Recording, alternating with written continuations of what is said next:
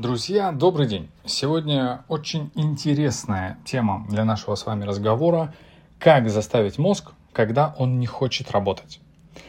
Меня зовут Роман Курзун, я тренер харизмы и голоса, режиссер публичных выступлений.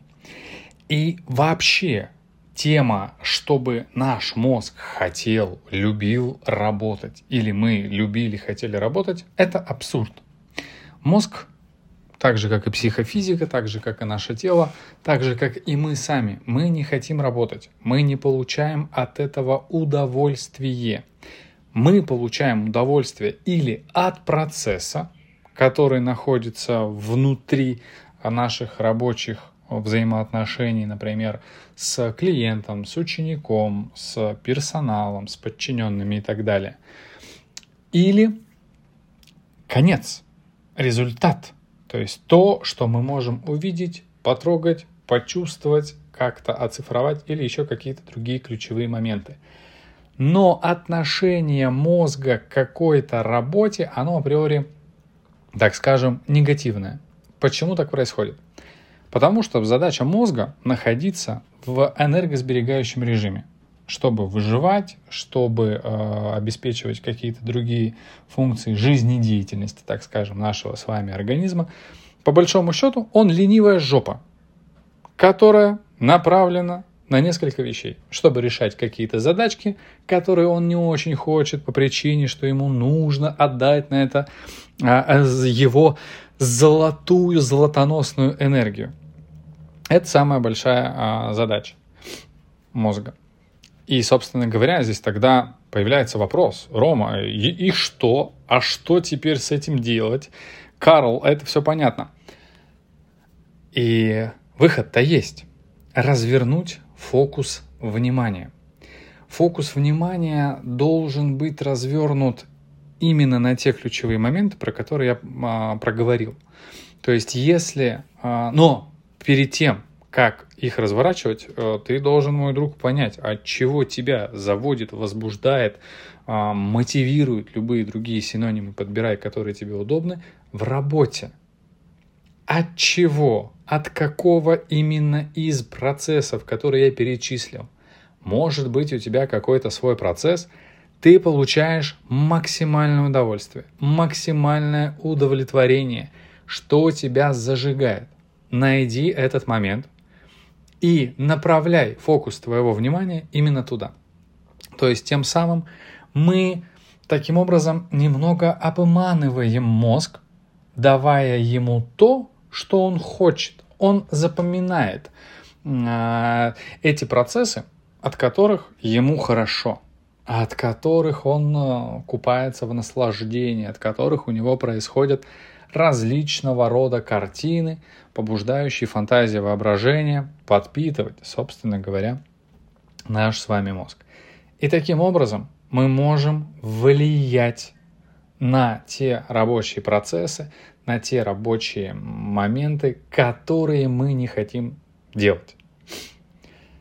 Следующий момент заключается в точке роста. Это уже доказано мной и моими учениками, многочисленными исследованиями в области мозга, в области продуктивности человека. Там, где нам сложно, там, где нам скучно, неинтересно, сейчас попытаюсь на своем примере а, объяснить, там наша точка роста. То есть там та э, дверь с тайными знаниями, о которых у нас еще абсолютно нет никакого понимания. Но жуть как интересно, как говорится, если бы мы про них узнали. У меня в свое время такой тайной дверью э, было понимание цифр – то есть как работать с цифрами. Я, а, как чтобы вы понимали, абсолютно не математик, я ненавидел ни математику, ни алгебру, ни все, что связано с цифрами.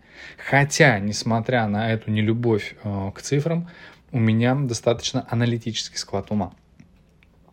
И я понимал, что там моя точка роста, чтобы как эксперту понять развитие в будущем нужно понимание цифр. Например, конверсий, маркетинговых исследований, сколько нужно учеников, для чего, куда, как. И чтобы ответить на эти все вопросы э, достаточно четко и понятно, цифра, как оказалось, самая прекрасная инструментарная история в этой рабочей связке. И было огромное сопротивление было нежелание в это погружаться. Мозг сразу э, баррикадировался и не хотел, чтобы любая информация на эту тему в него поступала. Но когда мы понимаем, что там точка роста, мы это чувствуем, мы это можем увидеть от того, что идет э, баррикада мозга. Говорит, не хочу, не хочу, отстань, не трогайте меня.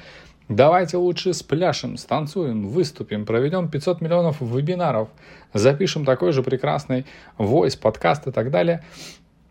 И ты ему начинаешь объяснять. Ты начинаешь договариваться, как с маленьким ребенком, а, которому продаешь идею, что на улице зима, нужна тебе теплая шапка. Наденешь теплую шапку, получишь вкусную конфету вечером. Все очень просто. Здесь то же самое. Наши внутренние договоры с мозгом – сознанием очень важны, потому что именно они дают нам энергию. Именно из э, этой дружбы складывается целеполагание на пути вперед, пути развития, реализация своих целей, задач, мечт, желаний. И с ним нужно подружиться. И я более того скажу, когда несколько лет назад я внедрил работу с мозгом, с мышлением, когда сам э, начал над собой работать и потом э, данные технологии привнес в свою авторскую методику, у учеников результаты еще больше начали увеличиваться, потому что мы объясняем мозгу, зачем тебе этот навык. Зачем нужно разрушать старую модель поведения, потому что она деструктивная. Она не ведет тебя к лучшей жизни, к миллионам, к славе, ко всему прекрасному, к тому, что ты хочешь. И мой, так скажем, месседж вам – нужно дружить с мозгом. Я уже рассказал, как это сделать. И самое важное, когда вы с ним подружитесь, вы перестанете воспринимать, что какой-то процесс кажется работой. Вы будете увлечены именно процессами – перестанете, так, так скажем, выйдете из режима парадигмы а, работы и войдете в новую модель поведения от того, что мне нравится, какие действия я делаю, проходя этапы к своей цели. Я получаю от этого удовольствие, и меня от этого прет. Вот такой на сегодня вам мой месседж. И если вы хотите больше, быстрее разобраться со всеми этими процессами, а, welcome ко мне на программы, которые представлены а, на просторах интернет. Их бесчисленное количество, ты можешь зайти, посмотреть разные. Но я всегда рекомендую начинать с самой первой ступени понимания, погружения, так скажем, в новую среду обитания мозга, либо по-другому новую среду обитания получения знаний. Я э, эксперт, который дает практические знания. Да, конечно, в них есть теоретическая часть, но все строится на практике. Нельзя не бояться чего-то, просто сидеть и переворачивать это все в голове. Нельзя выступить э, перед аудиторией, не выйдя на сцену и так далее.